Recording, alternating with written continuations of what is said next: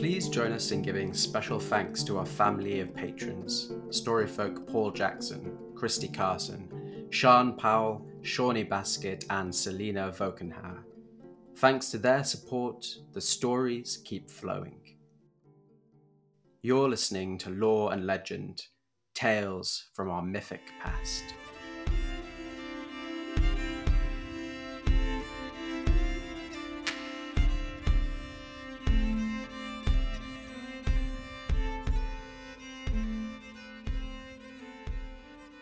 Hello and welcome. I'm Rick Scott, bringing you legendary tales inspired by the rich traditions of world folklore and mythology. If you're enjoying the episode today, please consider joining Christy, Paul, Sean, Shawnee, and Selena as patrons and help to pay for the music, the audio effects, the art, and the technology that we use to enhance our telling of these wonderful stories. If you go to our website at www loreandlegend.co.uk and click Support Us. You can find out how. Our story today is from Jake Evans from Sutton Farm in Shropshire, here in the United Kingdom. Jake is a storyteller with what he describes in his own words as a bottomless appetite for potent stories and adventures. He makes a living performing his stories live at schools, libraries, hospitals, heritage sites, and community events. Before he discovered storytelling, Jake was passionate about the natural world with a keen interest in animals and ecology, which led him towards a career in the natural sciences. But an encounter with the Young Storytelling of the Year competition and the Mythstories Museum of Myth and Fable set him on a new path to becoming an artist and a performer. To this day, Jake's stories continue to be inspired by the landscape and its wildlife and he combines his love of story with frequent explorations of Britain's windswept moors, deep woods, and ancient coastlines. As well as hearing about Jake's storytelling journey, our conversation, recorded last year during lockdown, explores the different ways in which Jake has been using social media and technology to keep in touch with his audiences and how he will continue to use it in his career going forward. I'm happy to report that with the recent lifting of lockdown restrictions in the UK, Jake is already seeing a revival in bookings for his live storytelling performances. But we're going to start now with Jake's story, which may be at once new and familiar to some of you. Jake is telling us the tale of Wem the dog. So I start this story in Shropshire, where I'm from. But hundreds and hundreds of years ago. And in those days in Shropshire, there were no cars, there were no roads, there were no towns. All there was for mile after mile was forest. And if you stood on top of one of the Shropshire hills and looked out towards the horizon, it looked like a green carpet in every single direction. Now, in the middle of this forest, there lived a hunter, and his name was Roden, and he lived in a small wooden hut with the rest of his family. He had a wife called Vyrnwy, and she was from over the border in Wales. And also, he had a baby boy called Ewan, who was still learning how to walk. He was tiny, crawling around. And he had one other member of his family, Roden, and this member had four legs. He had a hunting hound. And this hound was called Wem. Now, Wem is a small town in the north of Shropshire, and I like to think that Wem is named after this very dog. And Wem was strong, he was loyal, he could run for miles and miles without stopping, but unfortunately, Wem the dog had one problem, he always had a load of phlegm hanging from his mouth. And that might be the reason why he was called Wem. Wem the phlegmy dog. And I'm going to indulge myself now and just show you how phlegmy he was because he'd slobber like this. All over Roden, and he'd slobber all over Vyrnwy, and he'd even slobber all over poor little baby boy Ewan. And so, for that reason, he had to sleep outside. But he was a dog, he had thick fur, he didn't mind. And in the mornings, Roden would open the front door of his hut and he'd shout out, Worm! And he'd hear boom, boom, boom, boom. And when the dog would come running from behind the hut, he'd run up to Roden, put his paws on his shoulders, and give him a great big and then they go off into the trees hunting together. And it was one morning, a sunny day. Roden decided he needed to go hunting, so he opened the front door of his hut and he shouted out for his dog. Worm! And he waited for that heavy paw foot coming towards him in the slobbery sound, but instead there was silence. So he tried again, a second time, shouting out, and still Wem was nowhere to be seen. And he tried a third time, but even on that third occasion, Wem didn't come. So he went off with his bow and arrow into the forest on his own to try and find something to hunt. And he hadn't gone far when on the ground he saw the tracks of a deer. He thought, perfect, it's just what he wanted. And he followed those tracks, weaving through the trees, over hills, splashing through streams, until he got to a clearing where there stood a magnificent white stag with antlers on its head that spanned several meters across. And he very carefully got out his bow and arrow and he pulled back the string and he was just about to let go when for some reason his feet started to tingle. And he looked down at his feet, and Roden was standing right in the middle of an ant's nest. And hundreds of little ants were crawling up his boots and down into his socks and biting his feet and his toes. And he didn't want to make a noise because he didn't want to scare the deer away, but the ants kept crawling up his legs and they went into his underpants and they started biting him in there as well. And then they went under his armpits and then one went right to the end of his nose. And when it got there, it bit him and he couldn't hold it in any longer. Roden ripped off his clothes, screaming in agony, trying to get the ants off him. And he rolled around naked for a while until he had all the ants off and he put his clothes back on and he looked over to the deer and he expected to see it running away because he made a lot of noise. But the deer was standing there and mocking him. It had a stupid smile on its face, a bit like this. And it was prancing up and down as if to say, Chase me! And Roden forgot about his bow and arrow, and in his anger, he just started to run after the deer as quickly as he could on his own two little legs. And the deer knew it could play a game with that stupid human, so it pranced through the trees with that stupid smile, and then it would stop almost let him catch up. Almost. And then, just as Roden was about to grab the deer by its tail, it would shake its bottom right in his face and then burst off with a renewed speed. And they did that for miles and miles until eventually they got to a swamp. And the deer jumped from one side of the swamp all the way to the other side in a single leap. And then it was Roden's turn. He took a run up and he jumped up into the sky, but with his big heavy boots, he landed splat right in the middle of that bog, right up to his knees, and he was stuck. And he tried to squelch his way through to the other side, and then he realised that he'd left one of his boots back on the other side of the of the swamp. So on one leg, he was hopping back to try and get his shoe, and he looked at the deer, and the deer was now prancing about so much and shaking its bottom so vigorously in his direction.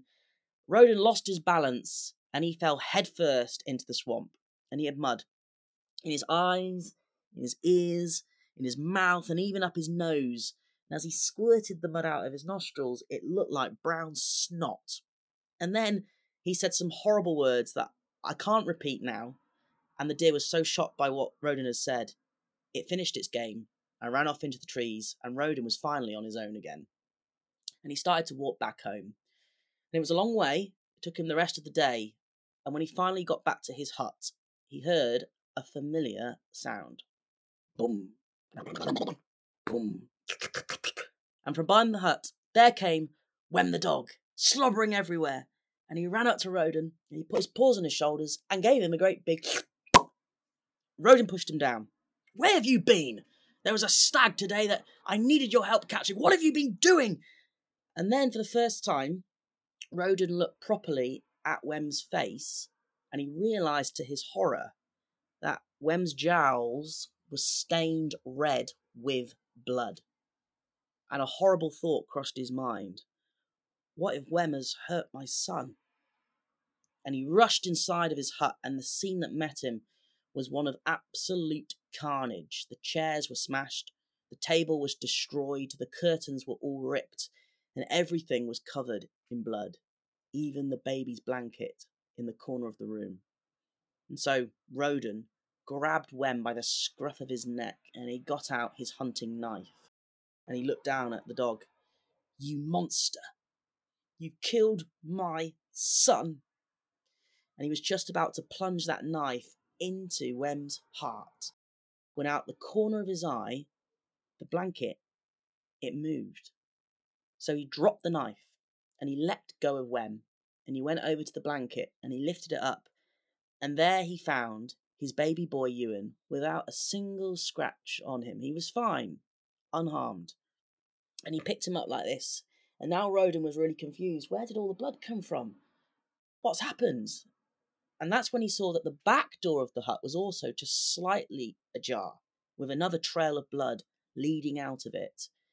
And he went to the door and he pushed it, and there he now found the body of a huge wolf with yellow eyes, long teeth, long canines, and a bite mark in its neck. And now finally, Roden realised what had happened because that morning, Wem the dog had smelt the wolf prowling around, and he knew he was going to have to stay behind and protect the family.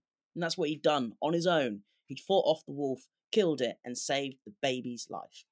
And so, from that day, Roden and Wem the dog were even firmer friends. And he learnt that sometimes before you act and make a mistake, like he almost did with his own best friend Wem the dog, you should stop and take a deep breath and think.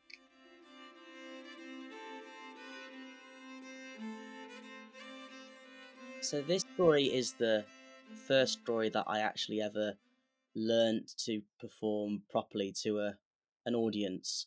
So I gave this story my first outing um, when I won the under 18 National Young Storyteller of the Year competition in 2009. So I was 15.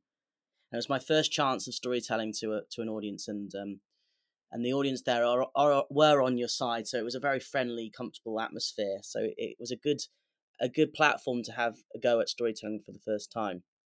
And uh, so this is a story quite close to my heart, and I, I picked the story because um, my family had one old Celtic fairy tale book, so we were flicking through that the night before the competition and trying to think of a story which which would work.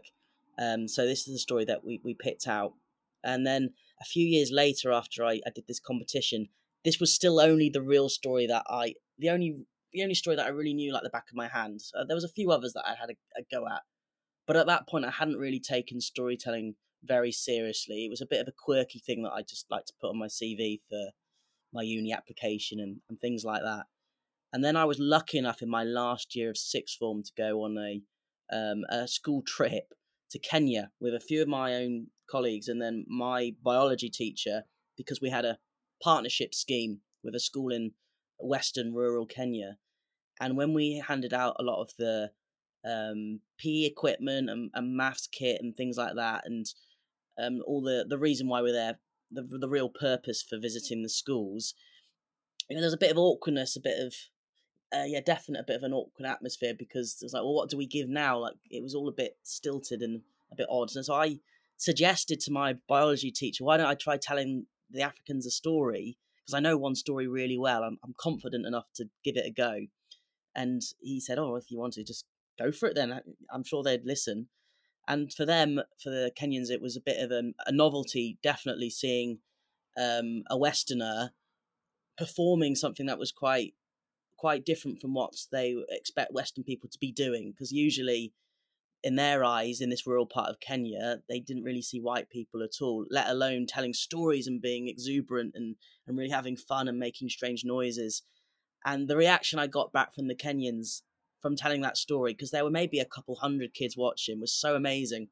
It really gripped me, and that's when storytelling really got under my skin as a like a powerful art form which can really bridge across cultures and, and language differences and things like that. So so this is the story that I told to the Kenyans as well. So that's why it's got like a a special place in my heart. Um, it's the first story that I told, and it's the one that really got me hooked on storytelling when I had a go performing it in Kenya and it's a famous it is a famous story. So anyone who knows anything about traditional storytelling knows this story. Um, but I have twisted the ending slightly from how I used to to tell it. So hopefully the purists that know this story aren't too upset about my little tweak at the ending. It's the legend of Beddgelert, and usually it has a tragic ending. But um, I found that because it was for a long time the only story that I really knew really well, it wasn't actually a very appropriate story for many occasions because it's got a tragic, sad ending with its original original ending. So I twisted at the end, and and I know I know that the story loses quite a lot of its power and its punch by change, changing it, but um, it's such a good story. It's still got a good message and moral to it, but it does lose a little bit of its um its potency with with making it a little bit more child friendly.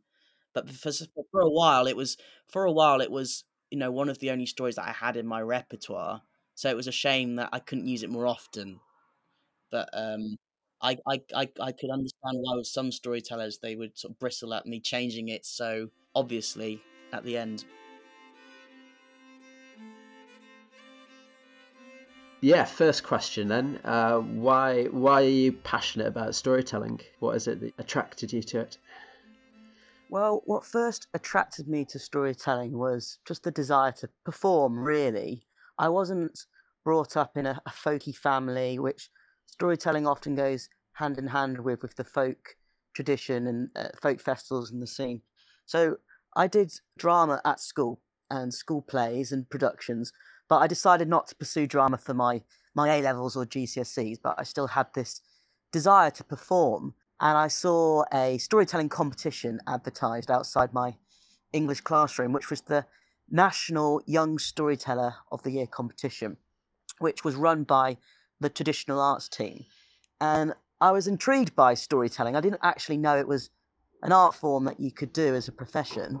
And I'll admit, I was also drawn in by the first prize, which was 50 quid. I thought, well, 10 minutes to tell a traditional story, I could I could have a go at that.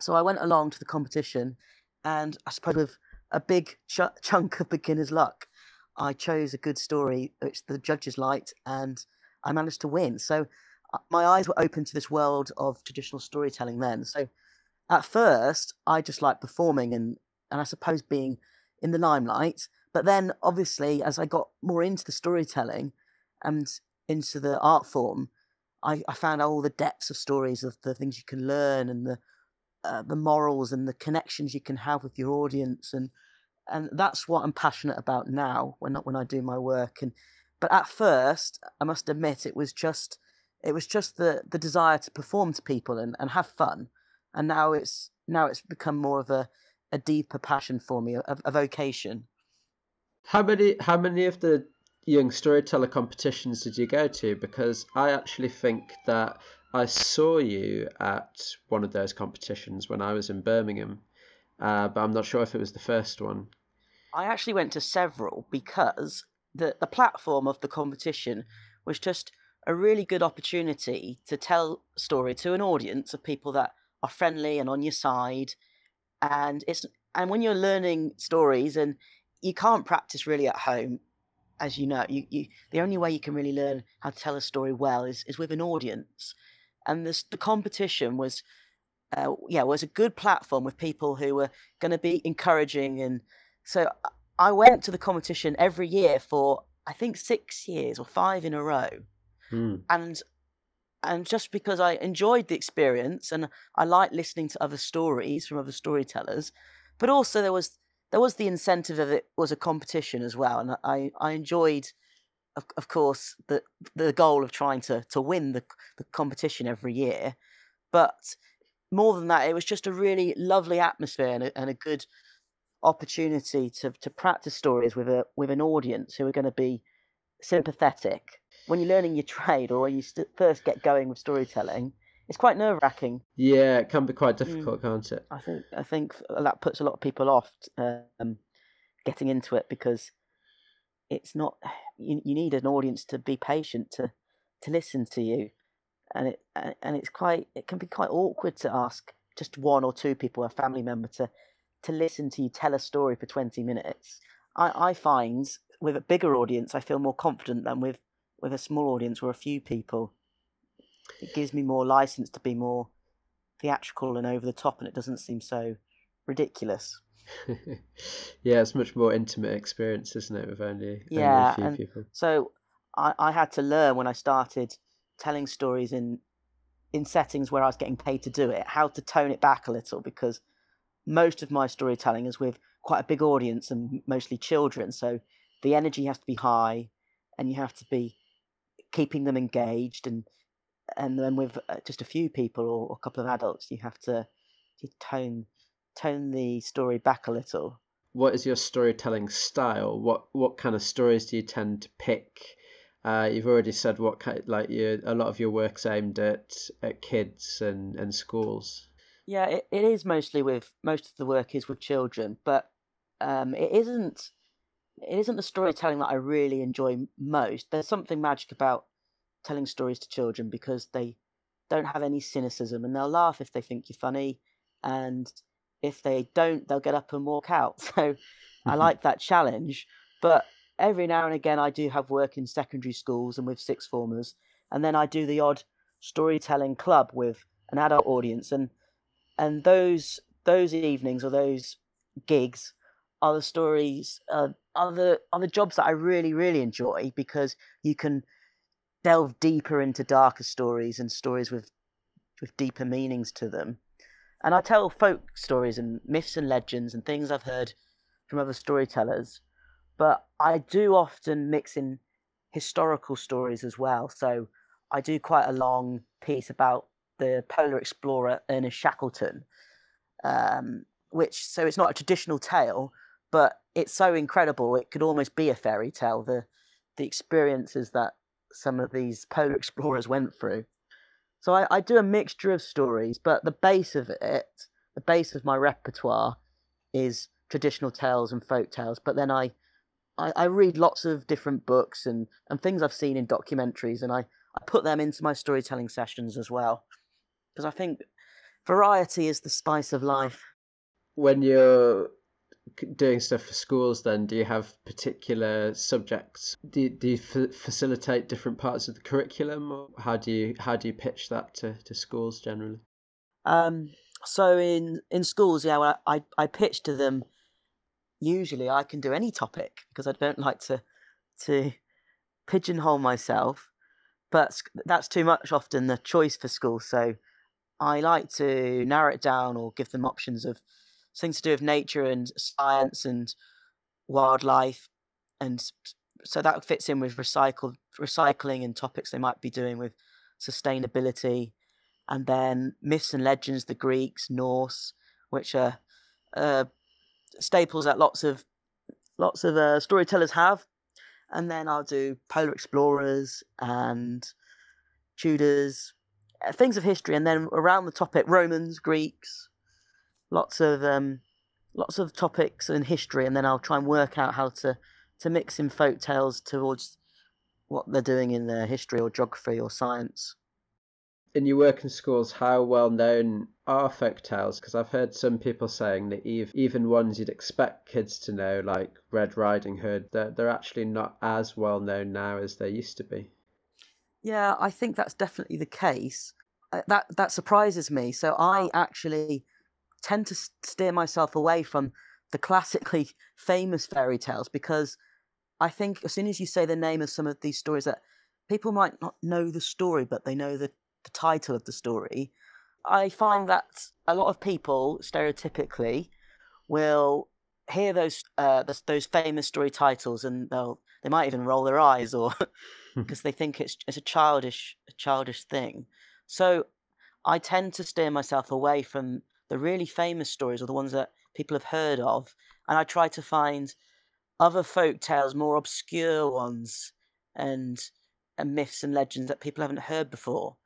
So I found when I work in schools, because I'm telling the more obscure stories, I I don't really know whether this whether children are aware of these little Red Riding Hoods and Three Little Pigs or not. Um, because I don't actually tell those stories very often, or actually hardly at all. Yes, I think that's uh, an experience that a lot of storytellers can relate to. yeah, unfortunately. How do um, how do teachers respond to it?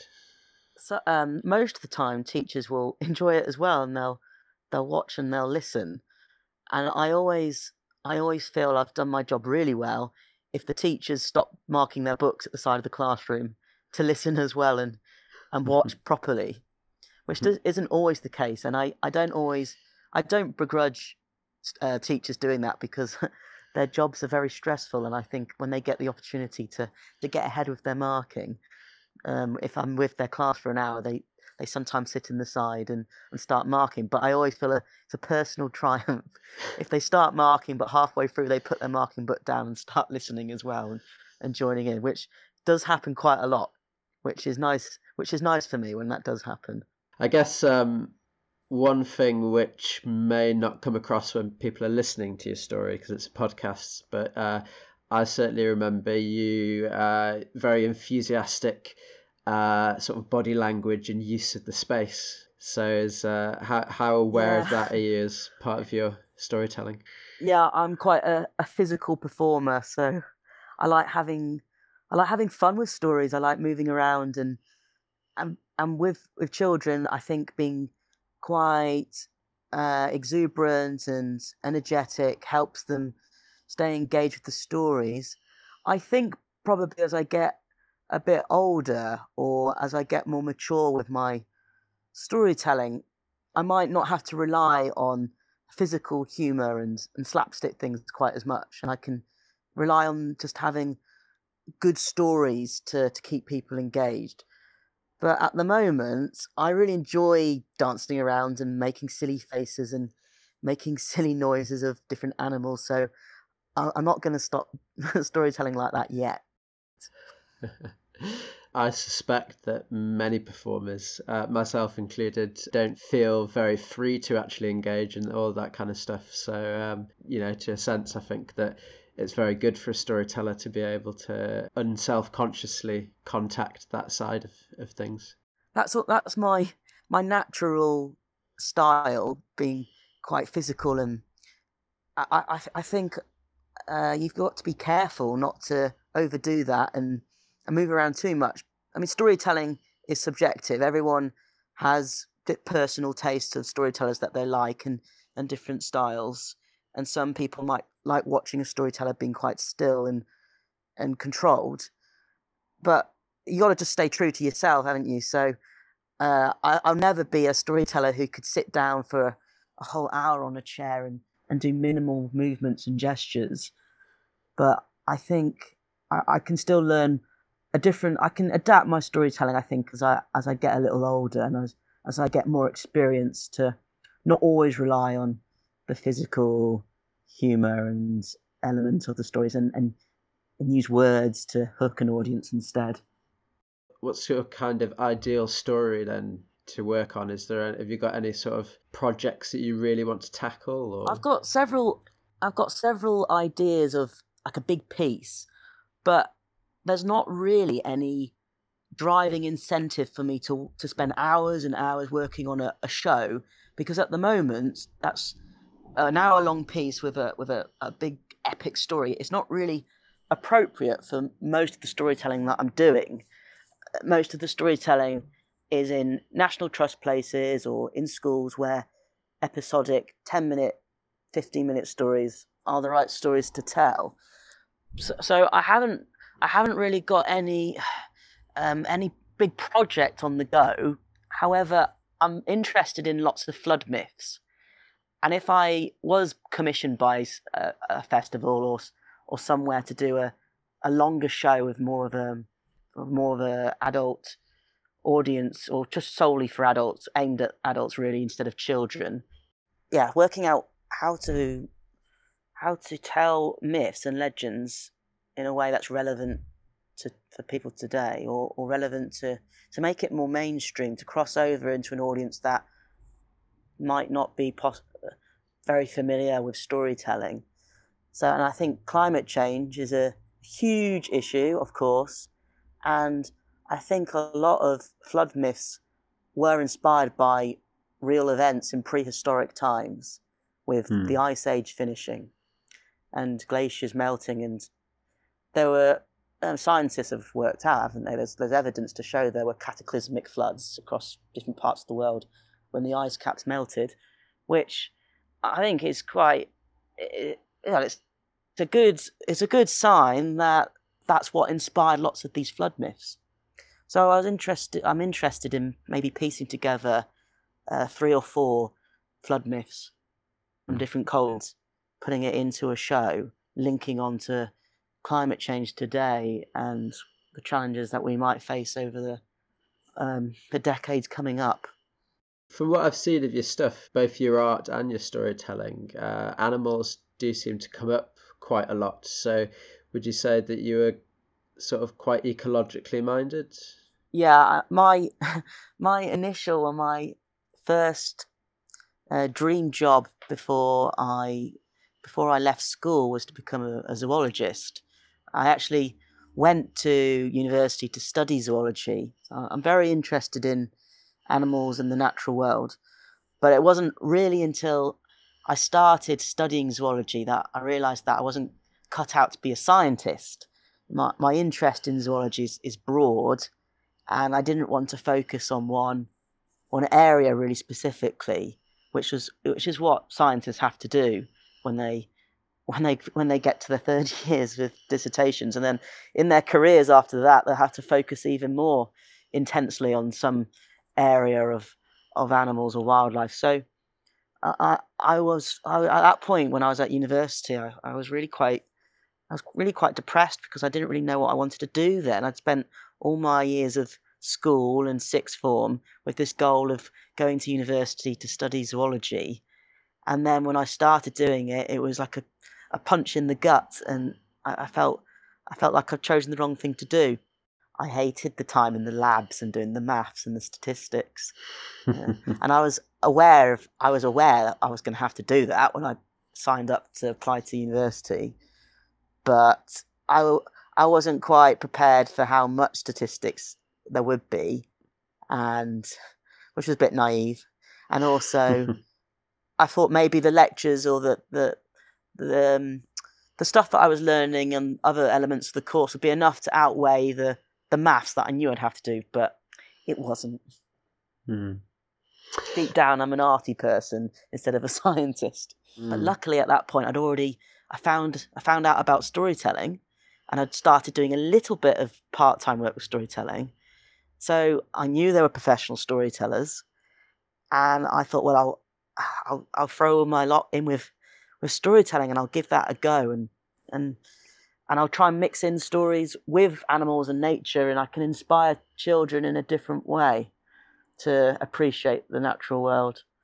So, uh, yeah, lots of my stories have animals in them, and at the end of the storytelling sessions in schools, I'll say to children, which bits do you think are true, or which bits do you think are, are made up or exaggerated, to talk about the story after afterwards um, so we can discuss what what parts of the story are fantastical and what parts are real. And I'll try and mix in facts as well, so them to to choose and and, and pick out. Gives it gives me a structure. It gives me a purpose for telling the stories as well. Yes, I recognise that. Um, I'm more of a storyteller and more of a, a creative and a curator of history than I was a uh, a, a careful, analytical, uh, historical mind. Um, so, what is the life of a storyteller like then? Well, I enjoy it immensely. Uh, I always always enjoy going to work, which is a real privilege for me. And I people say to me quite often, "Oh, you're so." Um, they they say they admire me for, for doing something that I love, but I can't. I can't see how people can do a job every day that they don't enjoy. And I've just got full admiration and respect for people who, who go to work and do the same thing every single day. And I hate routine. I'm terrified of boredom. So the storytelling job that I've carved out for myself, it it always keeps me on my toes. I go to new places, meet loads of new people, and it, it staves off the boredom. So I, I go to schools a lot and uh, birthday parties and sometimes hospitals. The, the strangest gig I've had is in a prison, Stoke Heath Prison. The family liaison officer at the prison, she had seen me with her own children storytelling at some festival, or I think, or something, something like that. And she organises at the prison days when the families come to visit their their parents or their the fathers really, and the fathers that are are going to be soon released from prison, and they're trying to foster a good relationship with their families because if they've got a good relationship with their kids, then they're significantly less likely to reoffend when they when they get out of prison.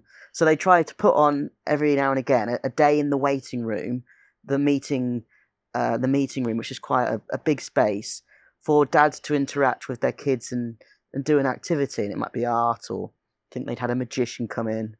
Um, so this this liaison officer booked me to do storytelling, which was a challenge in the prison. It, it, didn't go badly. It was a bit of a strange atmosphere, but I think um, I think it's always a strange atmosphere in the waiting area of a, or the meeting room of a prison. Yeah. Children enjoyed it, but as you could imagine, the dads were reluctant to take part. They weren't really interacting. They sort of they held back a little.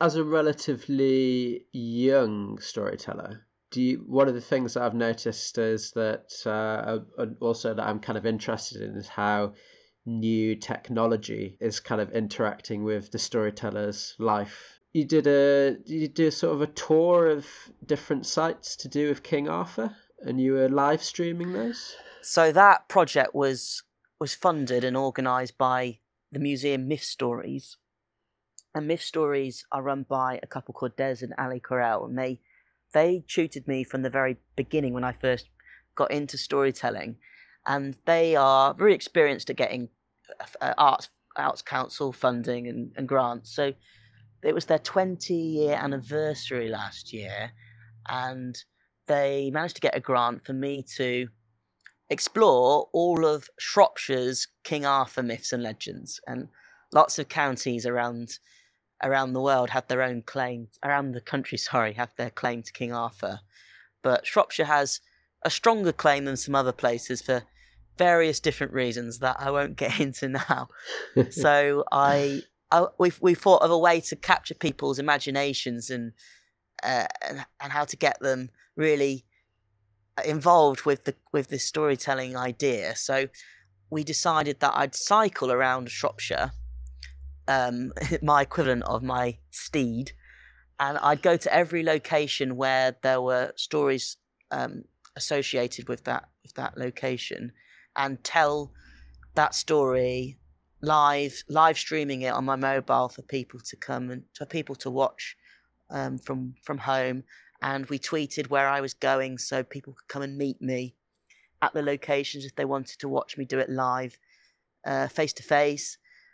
So I did this this quest around the whole of Shropshire over three days, which covered uh, 100 and, 130 miles, I think it was.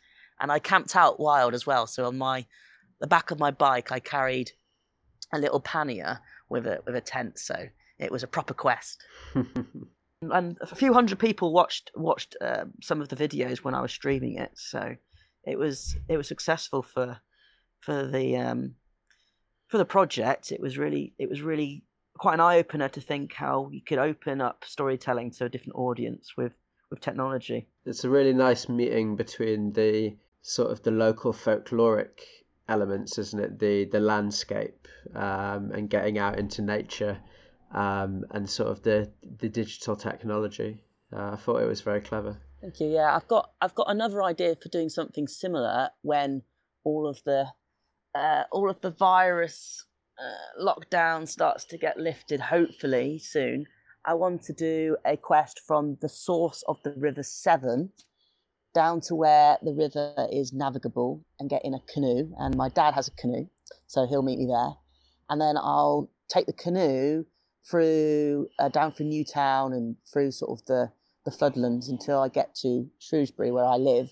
And along the way, I'll I'll stream all the stories connected and the folk tales with the River Severn. So that was a that's my follow up quest. Do you think that um, sort of live streaming and online followings are kind of like an untapped uh, area for, for storytellers at the moment? Um, I think it's a, it's a good question because I think that the people that are watching my live streaming, the only reason why they're doing that is because they've watched me do it live. And they know how good the storytelling can be when they're there face to face. I'm not sure whether really that when people are watching through a screen, the storytelling it can work and it and you can do it quite uh, fluidly and um, yeah, you can you can tell a story through a screen well, but the magic is lost. And I think a new audience to storytelling, they're not going to get hooked by watching live stream. They need to watch it live. So I I'm, I'm I think you've got to. Hmm, I, I think it's a good question whether the the live streaming and the storytelling can really reach a, a brand new audience and drag other people in, uh, or whether or whether it's it's just a bit but bit cheesy or, or, or cold when you're doing it through a screen. do you know? Do you know what I mean? Do you understand? Like, because um, you can't, you can't, yeah. you can't react to people. You can't react to people who are are listening when you're when you're telling a story through a screen. Yeah, storytelling is a is a two way thing because you react and you change your the tone of the story to to the to your audience. So I think it can be a useful tool, the live streaming and doing videos, but at its best, it's still going to always be live, face to face with an audience. It's the beautiful thing about storytelling that that it's best live face to face, but it also puts it puts a ceiling, a, a, lid on potentially the the size of the audience you can reach. I, I think the sweet spot for a storytelling audience is maybe twenty or thirty people hmm. sometimes less than that. More than that, you it, it turns more into a, a, a bit of drama or, or, a show. It's it's so it's less intimate, obviously. More more theatrical. Yes, yeah. Which I do. In, I enjoy telling stories to a whole school, a big school assembly where there there could be three hundred kids watching, but the the the most the most special moments, the most special storytelling sessions I've had is when it's with a small group of children and you can really tailor the story to to a small group. I do wonder what it would be like sometime in the far future when they've really got this virtual reality sorted out. If you could uh, go and tell tales yeah. in the hall at Minas Tirith or something, but we're a bit far from there, aren't we? that would be incredible. A hologram of um, Bag End or something sat next to a fire.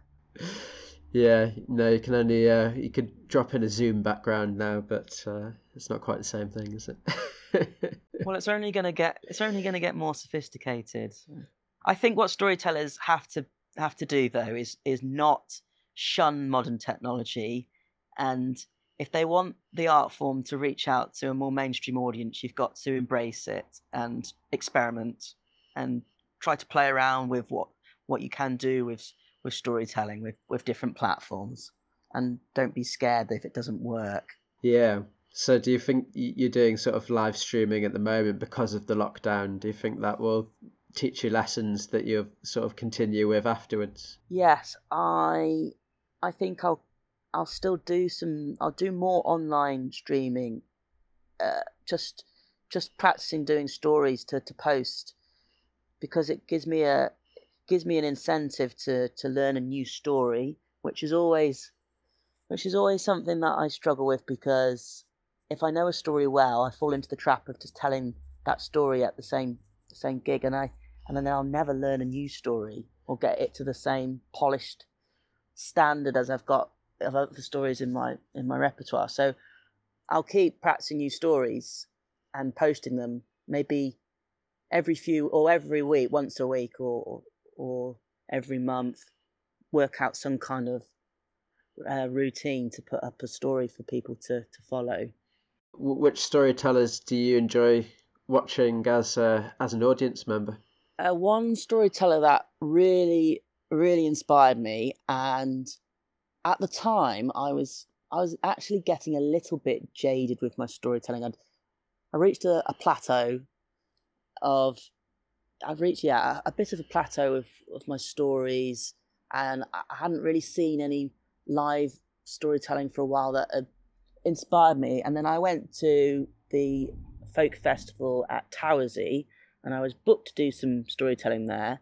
And there was the storyteller Debbie Newbold and she was doing in one of the big tents a storytelling performance, and it was it was a big audience. There was several hundred people watching, and she was retelling Shakespeare, the uh, Romeo and Juliet, but she was telling it in a, a conversational way, a, a, a storytelling a storytelling fashion, not with all the prose, but every now and again she she picked out several parts of Shakespeare's prose which she'd drop in, but only only in small parts, and then she'd slip back into a more informal storytelling style. And she had no props. She just had a head mic and and she told this story over an hour and a half and she had several hundred adults in the palm of her hand for that whole length of time and that was really really inspiring and I was so impressed and it gave me a, a kick to to to think how could I push my own storytelling a bit further again. Mm. Yeah, it's great, isn't it, when you see somebody who recharges your your creative batteries like that. I, th- I think uh, some other storytellers as well that inspired me um, and give me good advice is um, um, Graham Langley's given me lots of good advice over the years, and he he helped organise the Young Storyteller of the Year competition as well as, as part of the traditional arts team. I've got a lot to thank him for, really along with Mythstories, who have been my mentors as well from the, like I said, from the very start when I, I first found out about uh, the the storytelling competition. So, is it? Would you say it's important to have uh, storytelling mentors then for your own journey? For for me, it has been. I'm not sure. Well, I, I wouldn't have, I wouldn't have got into it if I hadn't met Des and Ali from Mythstories, and they they've got a whole a whole well of experience of, and they know so many stories and and they're they're so passionate about it they'll they'll be patient to listen to someone who's who might not be a very good storyteller but they just need encouraging. And then after a while once they've practiced a story they they can become a good storyteller. So i and it, you need a you need someone who's passionate about storytelling to to mentor you. So i think for me Des and Ali as, as mentors helped me enormously. Otherwise, I, I probably would have just given up and gone down a, a more mainstream route of, of drama or performing. You've been listening to The Tale of Wem the Dog, a guest episode of Lore and Legend with storyteller Jake Evans. You can find out more about Jake's storytelling on his website at www.jakeevansstoryteller.com and follow him on Facebook at Jake Evans Storyteller. You can find those links in the episode show notes. The lore and legend theme music in this episode was performed by Robert Bentor, with additional music from Sakilo Museum of Ancient Instruments. To find out more about episodes of Lore and Legend, you can visit us at www loreandlegend.co.uk and check out our episode blog posts. If you like what you've heard and you want to hear more, please consider joining our family of patrons in supporting the podcast. For details, visit our website and click Support Us to find everything that you need to become one of our Storyfolk supporters. Thanks once again for listening. We'll be back next month with another guest episode of Lore and Legend.